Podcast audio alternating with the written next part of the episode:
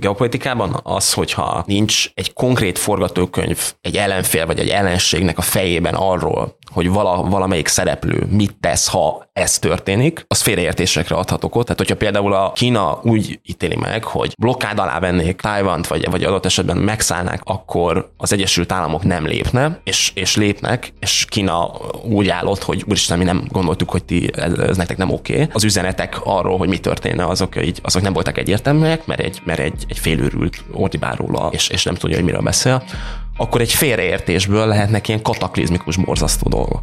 Visszatére Donald Trump. Béke vagy újabb háborúk fogják meghatározni a világpolitikát. Kellő méretű sebb tapasztal a világgazdaságnak a lassuló infláció, és lehet-e nyertese annak, ha a nyugat és a BRICS egymásnak feszül? Milyen szerep jut Európának, és milyen szelek fogják fújni azt a vitorlát, amely Magyarországot is mozgatja? Meg annyi égető kérdés vetődik fel, ha 2024-re gondolunk. A mai adásban ezeknek megyünk elébe. Választásoktól világrendekig, háborútól békéig, AI-tól zöld átmenetig összefoglalunk mindent, ami a világpolitikában és világgazdaságban várható jövőre. Ebben segítenek nekem kollégáim, Stolce Viván és Bábel Vilmos. Sziasztok! Sziasztok! Sziasztok! Én Nagy Iván László vagyok, ez pedig a Fülke, a HVG közéleti podcastja. Közeleg az év és műsoraink őszi évadjainak a vége, éppen ezért elindult a HVG Podcastok 2023-as hallgatói kérdőíve. Akár rendszeresen, akár csak olykor-olykor hallgatja az adásainkat, számítunk a véleményére. Ha van 5-10 perce, kérjük, töltse ki a felmérést a műsor leírásában, és vegyen részt a tartalomfejlesztésben. Köszönjük! Vilmos Iván, köszönöm szépen, hogy itt vagytok. Kezdjünk politikával. Jövőre a világ lakosságának felé tömörítő országokban rendeznek országgyűlési vagy az adott országra vonatkozó döntéshozói választást. Közel két milliárd ember fog megjelenni a szavazófülkékben. A mai adásban ebből a fontosabbakat fogjuk kicsit kivesézni, de a leges legfontosabbal időzzünk el inkább.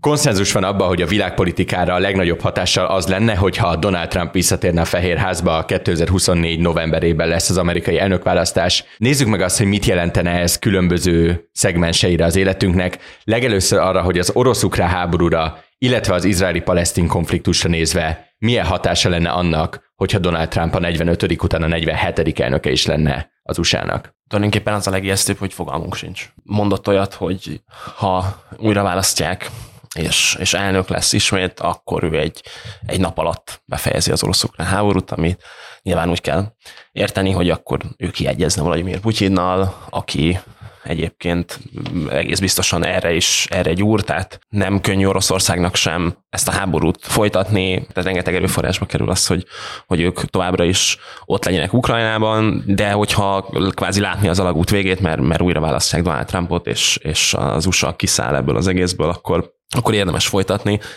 Az izraeli-palesztin konfliktussal kapcsolatban ugyanezt lehet elmondani, nem tudjuk, hogy, hogy Donald Trump mit lépne, azt, az, az a tapasztalatunk az előző elnöksége alapján azt tudjuk mondani, hogy ez egy nagyon neurotikus, nagyon impulzív ember, akinek, akinek a döntéseit nem lehet megjósolni, de éppenséggel a világ legfontosabb döntéshozója lehet. Talán azért a jóslásban segít az, hogy Donald Trump volt az, aki Jeruzsálembe rakta az amerikai nagykövetséget, ha nem tévedek. Igen, és nyilván a Benjamin Netanyahu az egy szimpatikus ember, mert hát, hogy is mondjam, a vezetési gyakorlatuk, filozófiájuk az, az, az sok mindenben hasonlít. Azt nem tudjuk, hogy jövőre, tehát ugye ez jövő, jövő novemberben lesz a választás, amik beiktatják, az ugye január, tehát 2025 január, hogy akkor addigra mi lesz Benjamin Netanyahu-val, azért sokan kétségben vonják, hogy ő, hogy ő addig miniszterelnök marad. Most arra ugye elfejtettük, de hogy ugye a 2020-as elnökválasztás utáni hónapok, azok a Fehérházban illetve a, az Egyesült Államok legmagasabb ilyen döntéshozói szintjén, azok arról szóltak, hogy hogyan tudja egy kvázi ilyen titkos belső ellenzék megakadályozni azt, hogy Donald Trump kirobbantson egy háborút, és hogy, hogy annak a farvizén elnök maradhasson. Tehát, hogy ez egy, ez egy mostanra ez egy nagyon jól dokumentált ilyen, ilyen folyamat volt, amiben a, a vezérkari főnök, e, ez a Mark Milley tábornok, a kabinetfőnöke a Trumpnak és a, és a védelmi miniszter együtt hárman dolgoztak azon, és tehát minden reggel volt egy telefonos meetingjük arról, hogy hogyan tudják ők azokat a, azokat a dokumentumokat valahogy levenni a Trumpnak az asztaláról, hogyan tudják őt úgy befolyásolni, hogy ne csináljon valami kapitális hülyeséget. Tehát ez ennyire ijesztő. És ebből tanultak a Trumpék, és tanult a Trumpnak a, a tanultak a, az ő háttéremberei, és most már egy nagyon-nagyon más elképzeléssel jönnének vissza. Ugye múlt héten, amikor ezt az adást rögzítjük, ahhoz képest múlt héten volt Joe Biden és Xi Jinpingnek találkozója, ahol kicsit felvették újra a fonalat azután, hogy az elmúlt egy évben befeszültek Tajvanon és a kínai tengeren történtek miatt. Arról mit tudunk, hogyha ha Trump visszakerül a Fehérházba, akkor azzal a konfliktussal, amely mind kereskedelmi, de főleg inkább geopolitikai, világpolitikai, világrendi szinten élesedik Kína és az Egyesült Államok között, ez milyen mederbe terelődne? Hát előjönne az a nagyon izgalmas és eh, szokatlan helyzet, hogy egy geopolitikai konfliktusban a kínai vezetés az, amelyik higgadtabb, kiszámíthatóbb, és több mindent tudunk arról itt Európában, hogy mit érdemes várni tőlük. Szóval fogalmunk sincsen. Igen. Az a külpolitikai alapállás, ami, ami most az Egyesült Államokat jellemzi Kína vonatkozásában, azt azért a, az elindult az utolsó egy évében a Barack Obama elnökségének, de hogy ezt igazából a, Donald Trump elnöksége alatt kristályosodott ki, és ezt a hozzáállást ezt azért folytatta a Biden is, tehát ebben egyébként nincs sok különbség. Itt a kiszámíthatóságnak a teljes hiánya az, ami ugye, ami ugye a világ döntéshozóit zavarja, vagy ami, ami, ami megijeszti. Különösen a szövetségeseit az Egyesült Államoknak, de szerintem az ellenségeit is. De akkor maradjunk is ennél a szövetséges kérdésnél. Ugye Trumpnál egyszerre áll elő egy ilyen, egy ilyen furcsa kettősség, hogy Amerikát nagyjá akarja tenni, és, és abban hisz, hogy Amerika az egypólusú vezetője lehet ennek az egész világnak, és közben egy rettenetesen protekcionista, bezárkózó, csúnya szóval élve izolacionalista politikát folytat, Igen. mint Amerika szövetségese a NATO-ban, illetve mint az Európai Unió, a mi kontinensünk mit érzékelhetne ebből a teljesen kiszámíthatatlan vált Trumpból, hogyan hatna ki másodkézből Európára mindaz, amit ő Washingtonban művel? Minimum nagyon problémás volna, hogyha itt Ukrajnát magára hagyná. Tehát ez a teljes Közép-Európában nagyon-nagyon-nagyon rosszul venné ki magát. A politikusok se örülnének neki, már persze a magyarokat leszámítva. Szövetségi szinten nyilván valamiféle együttműködés az kellene továbbra is. Igazából nem is feltétlen az ilyen országok közti szövetségi szint az, ami problémás lenne itt Európában, hogyha Trump újra nyerne jövőre hanem az, hogy ez egy nagyon erős üzenetet hordozna magában minden hasonló kaliberű politikus számára, hogy bármit meg lehet tenni. Tehát, tényleg szó szerint bármit, és ez az, amiben Trump döbbenetesen veszélyes. Tehát nagyon sok mindenben tud problémákat okozni, Nyilván itt nekünk Európában fontos az, hogy Ukrajnával mit csinál. Legyünk őszinték, az, hogy mondjuk akkor Mississippi államból milyen messzire kell utazni egy abortuszért, az az ottaniaknak nagyon rossz, de valójában túl sok vizet azért nem zavar a globál politikában.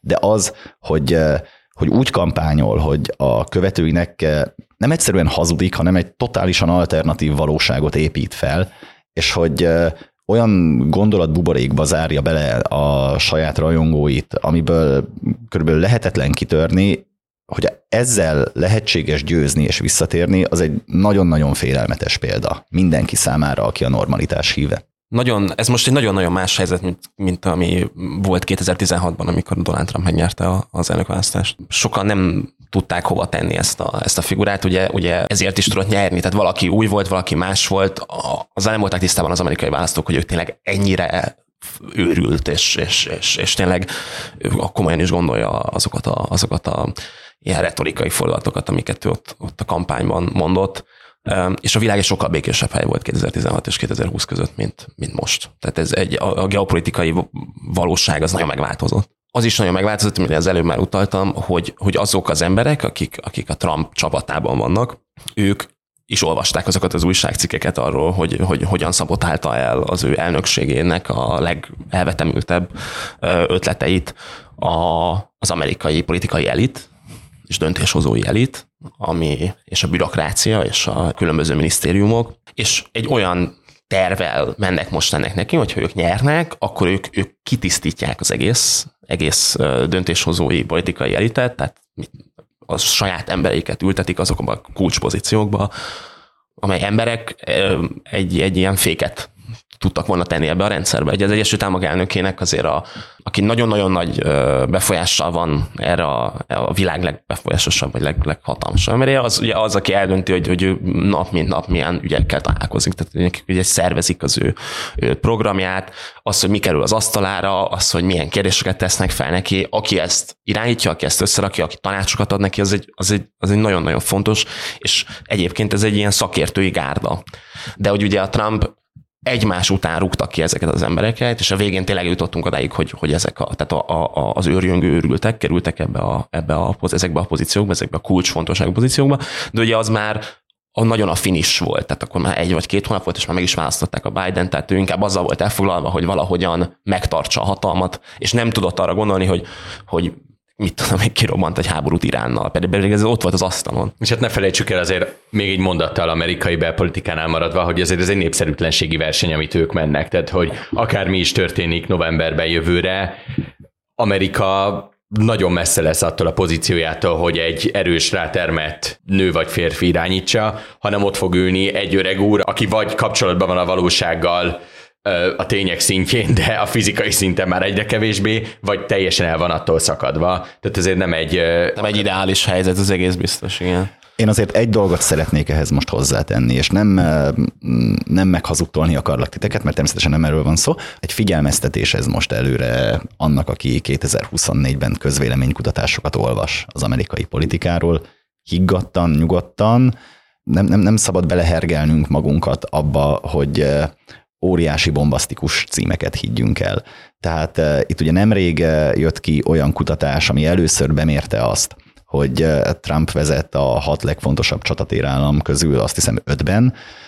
Erről tudjuk azt, hogy annak, hogy egy évvel a választás előtt miket mérnek, nagyjából nulla korrelációja van a, a végeredménnyel, tehát hogy pontosan semmit nem lehet ebből következtetésként levonni, és ugyanígy ugye jövőre nagyon-nagyon sok közvéleménykutatást fogunk majd kapni arról, hogy éppen ez vezet, az vezet. Tehát az, az ilyeneket mindig nagyon higgadtan, és úgy kell olvasni, hogy ez egy adott kutatónak a fölmérése, ami nem feltétlen mutat egy teljesen precíz helyzetet, nagyon sok minden változhat. Én szerintem ez nagyon fontos, ez, tehát hogy én ezzel abszolút egyetértek. És, és azért azt is fontos igen észben tartani, hogy, hogy ez, ez az, az, az, tehát az amerikai elnökválasztás az tényleg hat államban annak is bizonyos részein pár ezer ember szavazatán múlik. Tehát, hogy ezeket na, nem lehet megjósolni. És hogyha tényleg visszanézzük a korábbi elnökválasztásokat, azt látjuk, hogy tehát nem tudom, ezer ilyen példát lehetne mondani, de például Barack Obama se vezetett egy évvel az újraválasztás előtt. Egyáltalán nem, sőt. És még egy dolgot szeretnék itt azért kiemelni, mielőtt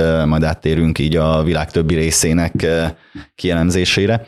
Azért, hogyha megnézzük a híreket, meg megnézzük, hogy az egyes országok hogy működnek, azt látjuk, hogy eh, nagyon kevés kivétellel a politikusok a legfelsőbb vezetői szinteken is kicserélhetők, kicserélik őket gyakran, és ez így van teljesen jól, hiszen így lehet finom hangolni az országok politikáját. Két ember van a mostani világpolitikában, akiről nem lehet elképzelni azt, hogy egyhamar eh, egy hamar kiszállna. Az egyik Putyin, ugye ezt nem nagyon kell magyarázni, a másik pedig Trump, ami azért tök érdekes, mert róla még ezt akkor sem nagyon lehet elképzelni, ha esetleg nyerne és aztán lejárna a ciklusa, tehát minimum valamilyen spirituális guruként biztosan maradna benne a, a politika irányításában, és olyan személyes rajongó tábora van, ami néha nagyobb, mint a saját pártjáé, vagy legalábbis túlnő azon. Tehát itt van két ember, aki alapjaiban határozza meg a világpolitikát, és valószínűleg csak akkor nem lesznek már tényezők, hogyha meghalnak, vagy hogyha az elme állapotuk, vagy fizikai állapotuk miatt alkalmatlanok lesznek a munkára. És nem azt mondom, hogy most akkor kezdjünk el spekulálni azon, hogy ez mikor jön el, hanem azt, hogy rettenetesen veszélyes és rossz dolog egy olyan világban élni, ahol újra ezen kell gondolkodni, és ahol újra ez lehet a meghatározó. Mert ilyen utoljára akkor volt, amikor még nagyjából Brezsnyev idején. Igen, mindenki várta, hogy elpatkul a Brezsnyev, tehát hogy tényleg itt tartunk. Igen, és erre, tehát erre nem lehet alapozni. És csak hogy tényleg most tényleg sokat emlegettük ezt a kiszámíthatatlanságot, akkor valami egy példával, hogy ez miért baj. Tehát, hogy geopolitikában az, hogyha nincs egy konkrét forgatókönyv egy ellenfél vagy egy ellenségnek a fejében arról, hogy vala, valamelyik szereplő mit tesz, ha ez történik, az félreértésekre adhat okot. Tehát, hogyha például a Kína úgy ítéli meg, hogy blokkád alá vennék Tájvant, vagy, vagy adott esetben megszállnák, akkor az Egyesült Államok nem lépne, és, és lépnek, és Kína úgy állott, hogy úristen, mi nem gondoltuk, hogy ti, ez, ez nektek nem oké. Okay. Az üzenetek arról, hogy mi történne, azok, így, azok nem voltak egyértelműek, mert egy, mert egy, egy félőrült ordibál róla, és, és nem tudja, hogy miről beszél akkor egy félreértésből lehetnek ilyen kataklizmikus, borzasztó dolgok. Ezen a szinten az, hogy világos üzenetek legyenek, és kiszámíthatóság legyen, az, az, az tényleg az az élet és halál kérdés. Tehát, hogy... Megígérte még a hosszúra nyúlt Trump snit elején azt, hogy beszélünk a többi fontos választásra világban. Iván említetett fél mondattal Oroszországot. Ha egy kicsit komolyabban vesszük, lesz-e olyan választás jövőre szerintetek, és ha igen, melyek lesznek azok, amelynek van tétje, van benne reális változó, de legalább félig meddig hasonlít demokráciára az adott ország, és miért lesz erre érdemes odafigyelni 2024-ben? Ugye azzal kezdted, hogy a világ nagyjából fele szavazhat jövőre. Ezek közül a szavazások közül sok olyan nem lesz, ami a, a globális politikát nagyban érintené. Tehát igen, oké, okay, Oroszország, ne vicceljünk, tudjuk, hogy mi lesz a végeredmény. Az a kérdés, hogy 101 vagy 105 százalékot fog kapni Putyin eh, pártja. Eh, de hogyha tényleg olyan országokra nézünk, ahol még, eh, még demokrácia is van, és van tétje a választásoknak, lásd India, az Egyesült Királyság, vagy ahol nagyon sokan, nagyon sokan vannak létszámban, Indonézia, Bangladest föl lehet itt hozni. Igazából a világ számára ezek nem nagyon lehetnek most már befolyásoló tényezők. Tehát Bocsánat, ez India lehetne, de ott is azért világosan látjuk, hogy ezt a választást vagy Módi nyeri meg, vagy Módi veszti el, de több mint valószínű, hogy az előbbi forgatókönyv következik. Igen, de hogyha elveszti, vagy ha megnyeri, akkor sem történik olyan szintű dráma, ami, ami úgy befolyásolná a teljes világot, mint ahogy mondjuk egy amerikai választás. Tehát India hatalmas nagy, megy tovább a saját útján. Kicsit ahhoz tudnám hasonlítani ezt, mint amilyen mondjuk egy, egy, egy spanyol választás. Tehát nem tudunk olyan végeredményt mondani, amiből totális katasztrófa sülne ki, vagy amiből teljesen más irányt venne az ország. Igen, meg ugye ebben, tehát ugye 4,2 milliárd ember megy el szavazni jövőre, ez tényleg, tehát hogy ez csak, tehát ez a világ történelemben nem volt még ilyen. Ebből nyilván nagyon sok helyhatósági választás, mint Törökország, vagy, vagy Brazília, és ezek közül nyilván rengeteg van, amely nem valódi választás, tehát hogy vagy valamilyen hibrid rezsimről van szó, aminek meg vannak demokratikus, meg autokratikus elemei is, de de, de, de a választásnak valamely aspektusa az nem, nem teljesen stimmel, vagy teljesen autokratikus, mint például Oroszország, de én egyébként én abban vitatkoznék, tehát hogy egy autokratikus rendszerben sem mindegy a választás. Tehát Oroszországban, tehát nyilván a Putyin nyer, vagy úgy hamisítják ezeket az adatokat, és, és annyi, annyi szavazólapot tömködnek az urnákba, amennyit, amennyit csak akarnak. Ennek ellenére egy látszatot fenn kell tartani, és, egy, és, egy, és, és a kampányt végig kell csinálni, és, és tehát ezek, ezek attól még, hogy, hogy előre lejátszott meccsek, ezek olyan pillanatok egy-egy ilyen rezsimnek a, az életében, amik, amik meghatározóak lehetnek. Tehát azért a Putyin rezsimet is igazán az indította el az útján, amit most már így, így, így tehát egy visszatekintve azt tudjuk mondani, hogy az még először kellett választást hamisítaniuk. És egy helyhatósági választás Brazíliában vagy Törökországban, hát az is olyan, hogy nem mindegy, hogy ki Isztambul polgármester az Erdogán rezsim szempontjából sem. Tehát az, hogy ők most vissza tudják, mondjuk az Erdogán vissza tudja szerezni Isztambult, az egy, az egy, akkor tényleg az egy óriási győzelem és, és Indonézia, nyilván sosem beszélünk Indonéziáról, most se érdekes senkit, de hogy ez egy 280 milliós ország, ami az egyik legnagyobb gazdaság a világon. Ugye hat évre választanak elnököt egy ciklusra, és most leköszön az, aki hat éven keresztül volt. Tehát ott mindig ez egy ilyen, az valahol egy nagy változás, mert, mert nincs nincs, akit újra választanak, tehát mindig valami teljesen újon. De hogy ezek az, hogy ránk, a mi életünkre hogy vannak hatással, hát nyilván az Egyesült Államok elnökválasztásával semmi sem érhető össze, ez egész biztos, hogy ebben, ebben, ebben biztosan egyetértünk. Ilyen egyéb választások kategóriában indul az európai parlamenti választás is, ugye az is 2024. Azt is látjuk, hogy ez az Európai Unió iránya, hogy merre elvezet az egész, az sokkal inkább függ a tagállamoknak, a vezetőitől, a tagállamoknak a döntéseitől. Tehát itt nem is arról beszélünk, hogy 2024-ben, ahogy Orbán Viktor próbálja ezt felfesteni, hogy valami gigantikus fordulat jön, és feje tetejére lehet állítani Brüsszelt, ez nyilvánvalóan nem fog megtörténni. Viszont látjuk azt, hogy ettől függetlenül 2024-ben elképesztően sok feladata lehet az Uniónak. Ugye ide jutottunk el arra a pontra, hogy az EU lett a legnagyobb támogatója anyagilag Ukrajnának. És katonailag is. És katonailag is, viszont ugyanúgy beütött az EU-nál, mint Amerikánál az a morális törés, ugye a gázai konfliktussal, és ugye az európai kontinens az, amelyik a migrációnak és a terrornak a legelsőkezűbb hatásait tapasztalni fogja. És ugyan sikerült erről az orosz inflációs vonatról is leszállni, ami 2022 második felét, 2023 elejét meghatározta, de továbbra sem erősödtek meg, álltak talpra ezek az európai gazdaságok, és van egy elképesztő energia dilemma az egész kontinensen, onnantól kezdve, hogy mit csinálunk az orosz gáz után, egészen addig, hogy az Európai Unió és az európai kontinens az, amely először szeretne teljesen karbonneutrálisá válni ugye 2050-re. Ha ki kell emelnetek egy-egy kihívást, ami 2024-ben meg fogja határozni az unió életét, mi lenne az? Hát mondhatjuk az egyértelműt, igen, hogy, hogy mit, mit, mit kezdünk Ukrajnával. Különösen akkor, hogyha ha látjuk, hogy, hogy az Egyesült Államok kiszáll ebből. Hát ugye teljesen nyilván nem fog kiszállni, de hogy ahogy tehát ráfordulunk egy választási évre, ott, ott, ott kicsit mindig szemellenzős lesz az, a, az Egyesült Államokban a, a politika, kevesebb idő, figyelem jut a, a külpolitikára, annak ellenére, hogy most tényleg elég, elég sok mindennel zsonglőrködik a, a, az Egyesült Államok. De hogy éppen ez a ez, hogy így szét van feszítve ez a, ez a szuperhatalom, az az, ami engem legalább, vagy, vagy nekem legalábbis ijesztő, mert egyszer ennyi konfliktust kell menedzserni, és egy, egymáson, egymásra rakódnak ezek a, ezek a konfliktusok a világ, tehát szed tényleg mindenhol a világban tulajdonképpen most már. Az egyébként nyilván nem példanélküli, mert, mert, mert volt ilyen a, a 20. században is sokszor, tehát mit tudom én, a szuezi válság és a 1956-os magyar forradalom, vagy a 78-79-ben, amikor volt az iráni, iráni pucs, és, az, és a szovjetek megszállták Afganisztánt, és, és 99, amikor egyszerre bombázták Belgrádot, és, és volt egy pakisztáni indiai összefeszülés, szóval, hogy ezek azért nem, nem példanélküli az ilyen, de az, az is biztos, hogy azok, ezek, amiket most én felsoroltam, ezek egy nagyon más ilyen geopolitikai felállásban érték az Egyesült Államokat, vagy, vagy az akkori szuperhatalmakat, vagy nagyhatalmakat. Tehát, hogy vagy volt egy ilyen, egy ilyen duopólium, hogy, hogy a hidegháború alatt volt a Szovjetunió meg az Egyesült Államok, és minden konfliktus ennek a két a nagy hatalomnak a, a, a proxia volt tulajdonképpen, illetve aztán ugye, ugye volt a Szovjetunió utáni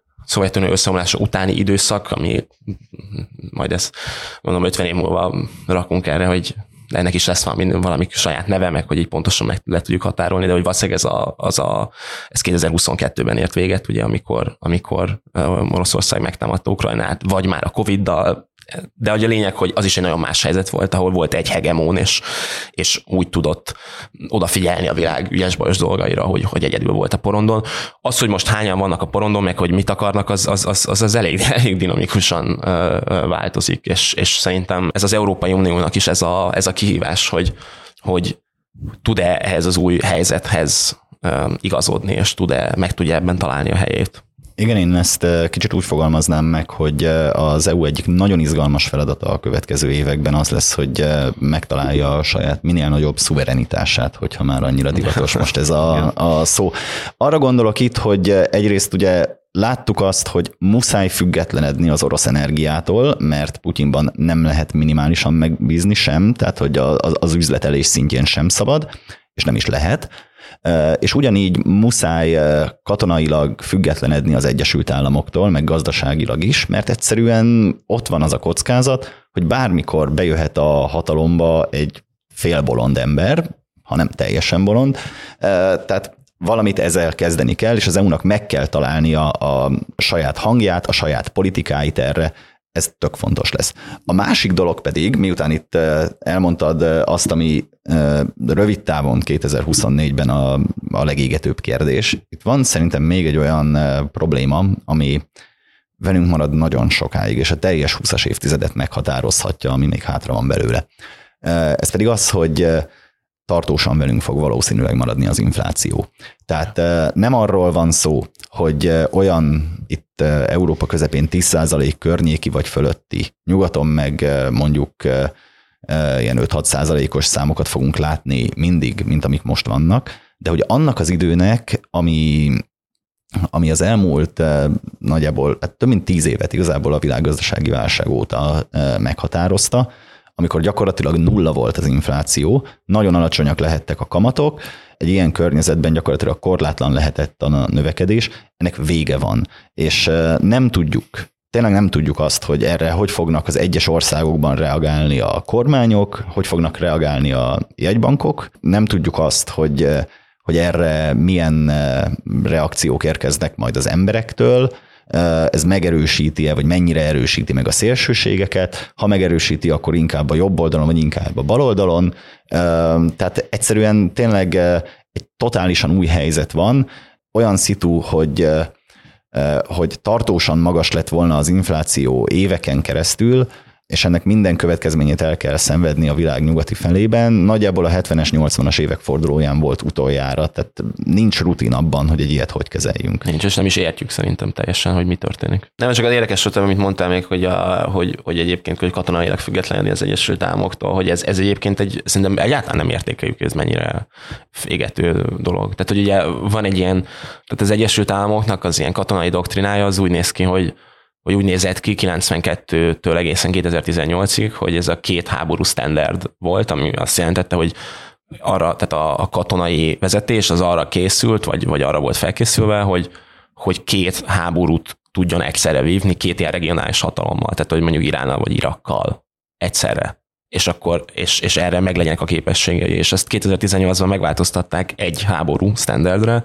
ami azt mondja, hogy egy nagy háborút, egy nagy hatalommal tudjon legyen, erre, legyen, erre legyen felkészülve az Egyesült Államok hadsereg, hogy ezt meg tudja vívni, ami nem váltott, ezt nem változtatta, ezt a, ezt a Trump alatt vezették be, ez nem változott meg a Biden alatt, viszont ugye ez azt jelenti, hogy ha valahol involválódik az Egyesült Államok, ők egy, tehát egy ilyen egy háborúra van kapacitásuk, erre a doktrina az erre mutat, tehát, hogyha most elképzeljük azt, hogy mit tudom én, Kínával kieleződik odáig ez a konfliktus, hogy, hogy tényleg háború lesz, akkor, akkor Európában, Európában nem tud itt lenni az Egyesült Államok. Tehát akkor az európai és, és Oroszország kapcsolata Kínával, és ugye ez az egész tengely, tehát ez az Irán, Kína, Oroszország, és akkor a tengely, ez, ez, ez azért nagyon láttuk, hogy az oroszoknál háború, ez, ez sokkal szorosabbra lett véve ez a, ez a szövetség. Nincs sok küzdük egymáshoz egyébként nagyon sok szempontból, de azért látszik, hogy, hogy a nyersanyagoknak a, a az export-importja, a katonai eszközöknek az export-importja, tehát hogy a kereskedelem ezek között az országok között ez iszonyatosan megugrott.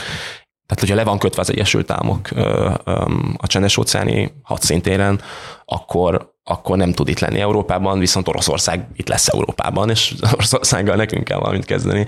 És ha valamit tanultunk az orosz-ukrán háborúban, az az, hogy sokkal, sokkal több katonai eszközre van szükségünk, mint, mint, mint, mint amit gondoltunk, és nincsenek ezek meg, tehát hogy nem, sehol sem vagyunk. És ez igazából még csak arra sincs szükség, hogy Kína hirtelen elkezdjen háborúzni. Tehát bőven elég, hogyha az aktuális amerikai elnök azt mondja, hogy ő éppen akkor útjára engedné Kelet-Európát, mert ennél sokkal jobban foglalkoztatja az, hogy a Twitteren veszekedjen arról, hogy létezik a klímaváltozás. Igen. És a Trump ezt mondta, tehát, hogy ő, hogy ő, hogy ő nem biztos abban, hogy ez a NATO ez egy olyan jó ötlet. És ugye ez is az a fajta bizonytalanság, hogy a NATO-nak az erettentő, tehát az NATO, a NATO, tehát ez az ötös cikket, ez még sose használta senki, ezt tudjuk, ugye tudjuk. Tehát, hogy, hogy itt az erettentő erő az abban van, hogy mindenki elhiszi, hogy ha viszont úgy alakul, akkor tényleg mindenki úgy csinál, hogy megbeszéltük. És hogyha az Egyesült Államok elnökei meglengedték, hogy ő nem biztos, akkor miért ne próbálkozz be vele valaki, hogy nézzük meg. Tehát most vázoltatok a hallgatóknak egy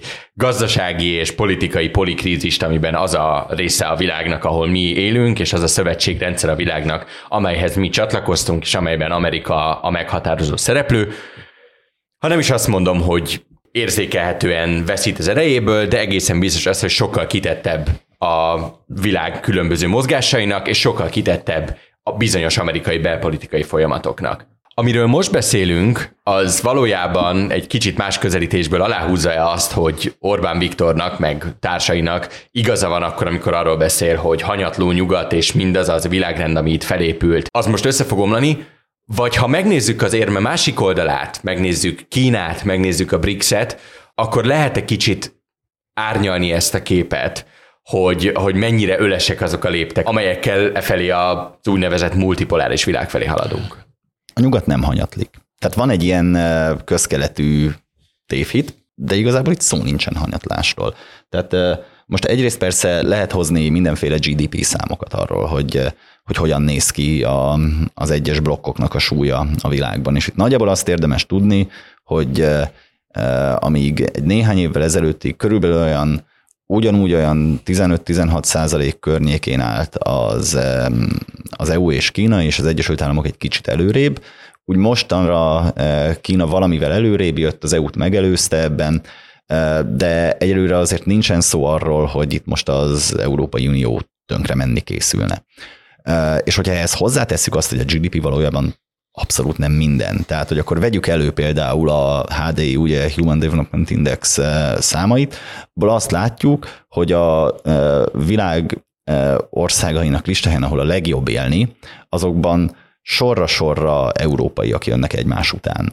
Tehát Afganisztánból nem Kínából menekülnek. Így van, emberek. igen. Tehát, hogy tényleg ez a HDI index, most itt akkor előttem vannak a számok, ugye egy ilyen egytől százig terjedő skálán Svájc, Norvégia, Izland az első három, amiből ugyan egy se EU tag, de azért Európa, majd utána jön Ausztrália, és akkor Dánia, Svédország, Írország, Németország, Hollandia, Finnország, és utána Szingapur, plusz közéjük beékelve Hongkong, ami most már azért egyre kevésbé jó hely. Ugye azt érdemes tudni róla, hogy ezt az indexet úgy számolják ki, hogy nem csak a gazdaság teljesítményét nézik, hanem azt is, hogy mekkorák az egyenlőtlenségek, mennyi a várható élettartam, milyenek az esélyek az oktatásban sokáig eljutni. Tehát ezek tök fontos dolgok. Na most Kínában ez a mutató egy 76 Ugye Svájcnak 96 pont van az élén. A 76-ot úgy kell értelmezni, hogy Magyarország pontszáma, aminél jobb helyek azért bőven vannak a világon 84. Oroszországé 82. Szóval itt azért még továbbra sincs arról szó, tehát lehet, hogy a, a gyárakat pörgetni fogja Kína is, hogy nagyon sok mindenen ott lesz a Made in China felirat, vagy még több dolgon, de, de azért a világon még mindig nyugaton a legjobb élni. Arra kitérve pedig, amit itt eh, Kínáról és a BRICS államokról mondtál, igazából itt a veszélyes szerintem az, hogyha a különböző országok elkezdenek bezárkózni. És ebben akkor megint ott vagyunk, hogy na akkor vajon eh, mi lesz az Egyesült Államokkal, mert ha ők ezt megteszik, akkor utána jön majd mindenki más is. És nem az előző, hanem a 29-33-as világválságnak az óriási nagy tanulsága az, hogy bármilyen válságot bármilyen olyan probléma halmazt, ami akár egy ilyen kisebb globális krízis is egy hatalmas kataklizmává lehet rontani azzal, hogyha ezt bezárkózással próbálod megoldani. Tehát ez a hiba az, amit mindenkinek próbálnia kellene elkerülni, amit 2008-9-ben tök jól láttunk, hogy, hogy sikerült elkerülni, csak hát azóta változott a világpolitikában elég sok minden. Ki arról beszél, hogy a az Egyesült Államok, mint, mint mindenek fölött álló hegemon szerepe, um, az, tehát hogy nekik így leáldozott, vagy mint hogy, tehát, hogy az Egyesült Államok elvesztette ezt a kulcspozícióját, az, tehát hogy az egész egyszerűen, hogy is mondjam, az biztos, hogy van kihívó, és rég volt kihívó. Tehát amiután összejött a Szovjetunió, hogy sokáig nem volt kihívó. Most van kihívó, de ez nem jelenti azt, hogy ez egy hogy akkor le is írhatjuk ezt. Tehát, hogy az Egyesült Államoknak a gazdasági, fej, a gazdasági mutatói azok továbbra is lenyűgözőek, iszonyat dinamikusan fejlődik az, az ország, az, az innováció, az oktatás, a rengeteg ilyen kulcsfontosságú területen továbbra is világ élvonalában van.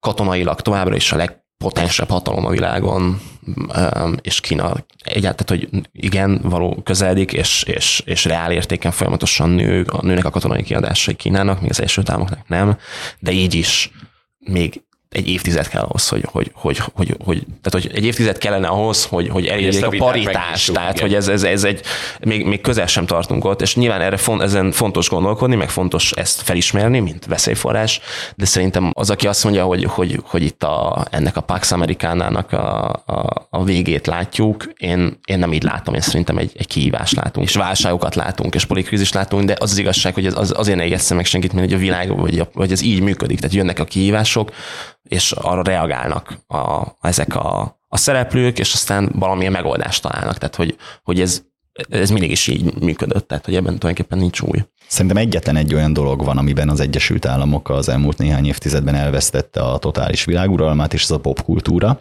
És ez most viccesen hangozhat, de valójában tök fontos, mert Ugye a, aki a 90-es években élt, az pontosan emlékszik arra, hogy akkor milyen ilyen ájult tisztelettel tekintettek az emberek mondjuk Európának ezen a részén is mindenre, ami amerikai, és bármit el lehetett adni egy ével, csillagossá vagy zászlóval, amit pusztán abból sikerült kihozni, hogy az USA azért még mindig jobb volt, mint a Szovjetunió, ami azért valljuk be nem egy nagy evolúciós csúcs teljesítmény, de hát mostanra azért látjuk azt, hogy tehát, szociális rendszerben egy tragédia az ország, hogy a politikai rendszere hány európai országnak milliószor jobb, tehát valójában ez az, amiben így az illúzióknak vége van, amíg most nem gondoljuk azt, hogy az Egyesült Államok valamilyen csúcs szuperhely lenne, és ez nagyon sokat számít, de, de ennek nincsen köze ahhoz, hogy éppen a, a gazdaságban vagy katonailag mi a helyzet. Amit Kína most csinál, az, és amit Oroszország és Irán is csinál, az az, hogy vagy az el nem kötelezett országok, mondjuk Törökország vagy India, az az, hogy azt mondják, hogy a az a, az a világ, amiben az Egyesült Államok a, a hegemon, az a szuperhatalom, az nem igazságos, mert mi is, mi, mi több beleszólást akarunk a dolgokba, és a súlyunknak és, és gazdasági potenciálunknak megfelelő beleszólást szeretnénk a, a világ ügyeibe. Az, a, az az igazság, hogy az a rendszer, ez az 1940 után felépített ö, rendszer, aminek Amerika van az élén, az, az egy olyan az egy rettenetesen összetett, egy, egy tényleg egy, egy roppant komplex szövetségi és, és, és partneri és, és um, különböző nemzetközi szervezeteken keresztül megvalósuló a folyamatos uh, uh, párbeszéden alapuló ilyen, ilyen, ilyen nagy rendszer, aminek az az üzenete, vagy az a, az a lényege, hogy, hogy természetesen a legnagyobbak, meg a legerősebbek fognak a legjobban jól járni, de senki ne járjon rosszul. Szóval, hogy mindenki beleszólhat abba, hogy, hogy hogyan alakuljanak a dolgok, és meghallgatunk mindenkit, és odaengedünk mindenkit az asztalhoz. Azon a felismerésen nyugszik, hogy, hogy lehet, hogy jobb lenne nekünk úgy, hogyha nem, nem, nem pusztítanánk el egymást. Kína ajánlata az most az jelenleg nem egy másik rendszer, tehát ők nem azt ajánlják, se Oroszország, Oroszország se azt ajánlja, hogy nekünk van egy jobb ötletünk arra, hogy hogyan kéne a világot így intézni, hanem azt ajánlják, hogy ez az, ami van, ez rossz. Tehát, hogy ezek, ez egy hazugság, ez az amerikai hegemóniának, ez az Orbán is mondja egyébként, tehát ez az Orbán Viktor is ezt mondja, meg egyébként, mit tudom én, Osama Bin Laden is ezt mondta, tehát, hogy ez az alapvető ilyen ellen pólusa az amerikai üzenetnek, ennek a liberális demokrat, demokráciának hogy, hogy ez hazugság, ez egy ilyen, ez egy ilyen paraván, ami, ami, ami arra való, hogy elrejtse az, a, a gonosz amerikaiaknak a, a gonosz szándékait, és hogy ehelyett az kell, hogy, és akkor nincs semmi. Tehát, hogy, hogy az, hogy, mi, hogy ennek mi, hogy mi lépjen ennek a helyébe, az nincs megfogalmazva, csak az van megfogalmazva, hogy az az üzenet, amit, amit a, különösen Kína szerintem nagyon tehát sikerrel tud eladni nagyon sok országban, hogy, hogy az amerikaiak becsapnak titeket, hogy rájuk, rátok akarják kényszeríteni ezt a, ezeket az univerzális értékeket, amik valójában hazugságok, ezek egy ilyen rasszista, ilyen fehér, felsőbbrendű ilyen, ilyen hülyeségek, amiket nem kell, hogy úgy érezzétek, hogy magatokra kell vonatkoztatni, és ez nyilván ül, ül, a, ül a trónján egy, egy, egy, egy, egy afrikai diktátor a Száhelben, és így bólogat, hogy fú, hát ez mennyire igazatok van, ez tök, tök, én, se, én se gondoltam. Ez a liberális demokrácia, ez nekem is nagyon, nagyon, nagyon hülyén hangzott az elejétől kezdve, és sokkal jobb lenne, hogyha a leg, az erősek és, és az erősek döntenének, és akkor aki oda, oda tudja magát verekedni az asztalhoz, az, az megkapja a jussát, és egyébként meg érdekalapú, ugye nem értékalapú, ezt az Orbán mindig hangsúlyozza, szerintem tök jól meg lehet érteni azt, hogy mit gondol a Xi Jinping vagy a Vladimir Putyin egyébként a világról, hogyha meghallgatunk egy Orbán beszédet, hogy ő elmondja nagyon világosan, hogy nem értékalapú, nem érdekalapú külpolitikára van szükség. És hogy ez a, ez a különbség. Csak hogy az a baj, hogy az érdekalap, tehát az értékalapú külpolitikában rendszer van, az érdekalapúban meg nincs.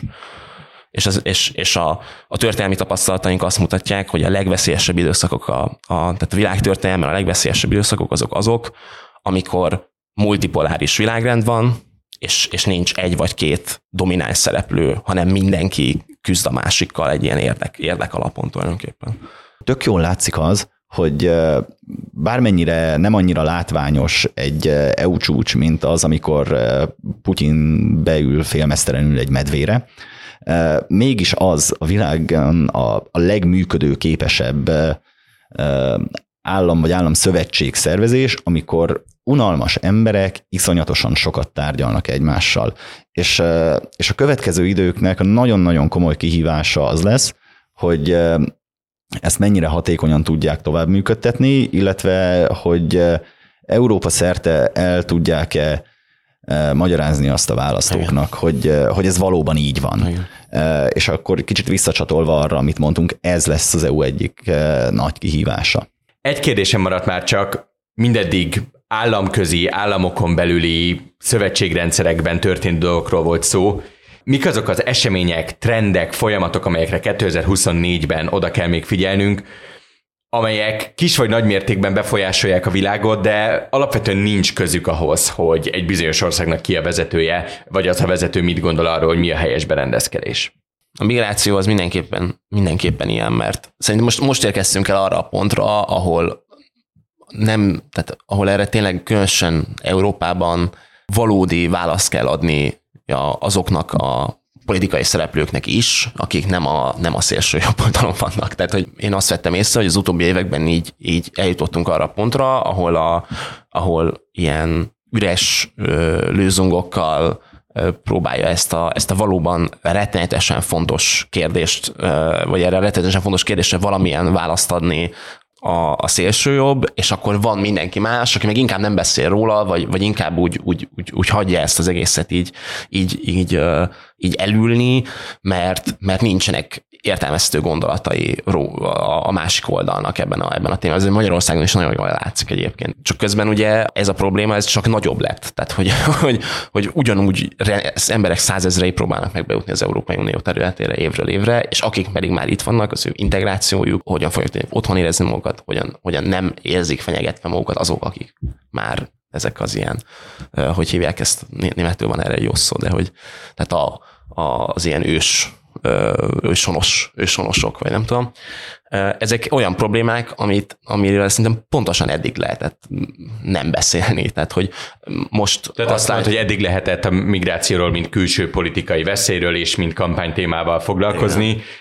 És a nagy migráció ellenes küzdelemben csak a migráció ellen nem sikerült semmilyen, semmilyen megoldás, vagy, semmilyen eredmény vagy bár, e, bármit elérni, Igen. és ezért ez az a pont, ahol el kell kezdeni erről, mint egy belső kérdésről, és egyébként azt megnézni már, bocsánat, hogy egy ilyen folyamatot, amely láthatóan nem megállítható, hogyan tudjuk a jó irányba fordítani. És azért Európának voltak, szerencsére vannak olyan példái, amikor ezt jól kezelte a közelmúltban. Jött a koronavírus járvány, és azt láttuk, hogy Európa összerántotta magát, elkezdett kicsit tökösebben döntéseket hozni, és mi lett a vége? Lett egy relatíve kompetens járványkezelés, legalábbis bizonyos helyeken, de mondjuk azt, hogy a vakcélbeszerzés együttműködés az fejlődött, az egy megkérdőjelezhetetlen dolog. Ugyanez ukrajnai háború, érkezett egy krízis helyzet, mit sikerült belőle elérni? Sikerült valamilyen szinten egységesíteni ennek a kontinensnek a reakcióját, és valamit felmutatni utána közösen. És itt van az a migrációs dolog, amivel, ha csak nagyon elementárisan nézzük, hogy milyen munkaerő hiány van ezen a kontinensen, valahogy sosem megoldás felől, hanem probléma felől közelíti meg az, aki erről beszélni akar ezen a kontinensen. És egyébként szerintem tehát ennek a jövő évi LP választásoknak az első, első témára visszacsatolva, tehát hogy és nyilván ez lesz a, ez lesz a központi kérdése, mert amikor ezt az adást, adást felvesszük, akkor derült ki, hogy Hollandiában egy, egy szélsőségesen iszlám ellenes, migráció ellenes politikus nyerte a választásokat. Az, hogy ő most kormány tud alakítani, vagy sem, nyilván az egy, ahogy a hollandokat ismerjük, az az, hogy még egy év múlva derül ki. Németországban is egy nagyon égető probléma ez, amit, amit szemmel láthatóan a kormánykoalíció nem tud kezelni, és ez a nem cselekvés, vagy, vagy ez az, ezeknek, a, ezeknek a válaszoknak a hiánya a, a tradicionális politikai oldalak részéről, ez ahhoz vezet, hogy a szélső jobb oldal kaparintja meg ezeket a szavazókat. És az, az, az, hogy, az, hogy... És ők se kezdenek vele semmit, és ők se, ő, de legalább beszélnek Igen, róla. de legalább beszélnek róla, és az, hogy és ezeknek az embereknek a félelmei, akik, tehát akik a szélsőbbre szavaznak, azok nem mind látszik, meg nem mind, nem tudom, nem gyűlölik mind a migránsokat, hanem van, lehet, hogy az ő félelmeikre, meg az ő frusztrációjukra, azokra oda kéne figyelni, és valami politikai választ adni annak az oldalnak is, amelyik nem a Torockai László.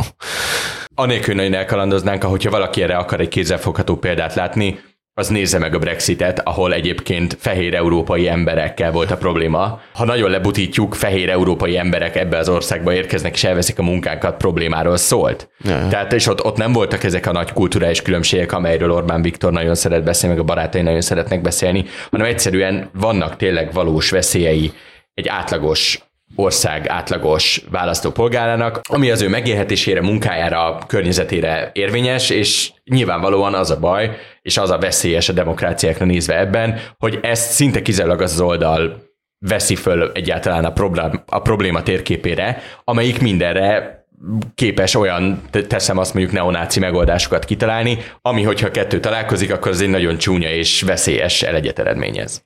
És hogy akkor ne csak ilyen témákról legyen szó. Tehát ha már itt kérdezted, hogy mi minden lehet még az izgalmas témája 2024-nek. Nagyon fontos lesz azt figyelni, hogy mi a fenét kezdünk a klímapolitikával. Ugye szintén országos választásokon is dőlhet el, tehát ugye itt az Egyesült Államok nyilván különösen fontos, Nagy-Britannia azért fog számítani, de nagyon sok szempontból persze itt a, a kisebb helyi választások is jelentősek lesznek, tehát hogy igen, a még több autós üldözést, vagy a még több autósztrádát a belvárosokba kérdés az, az azért jelentős lesz. És amit szintén érdemes lesz, és nagyon sokat fogunk hallani még 2024-ben, az ugye a mesterséges intelligencia szópár lesz, amiről az teljesen biztos, hogy a fejlődésének iránya nagyon sokban fogja meghatározni a következő évtizedeket, és az is teljesen biztos, hogy per pillanat fogalmunk sincs arról, hogy, hogy mi lesz ebben, tehát itt a témához nagyon-nagyon értők is csak, csak rendkívül nagy bizonytalansággal mernek bármit is jósolni. És akkor persze az egészhez még fontos azt hozzátenni, hogyha 2021 novemberében arról beszélgettünk volna, hogy 22 fő témái mik lesznek, akkor azért azt nem sokan mondták volna be, hogy Putyin megpróbálja lerohanni Ukrajnát három nap alatt, majd ebből egy évekre elhúzódó állóháború lehet, hogyha 2019 novemberében fölteszi valaki azt a kérdést, hogy mi lesz 2020 legfontosabb témája az egész világban, akkor egy olyan szót kellett volna mondani, amit akkor még nem is ami akkor még nem is létezett.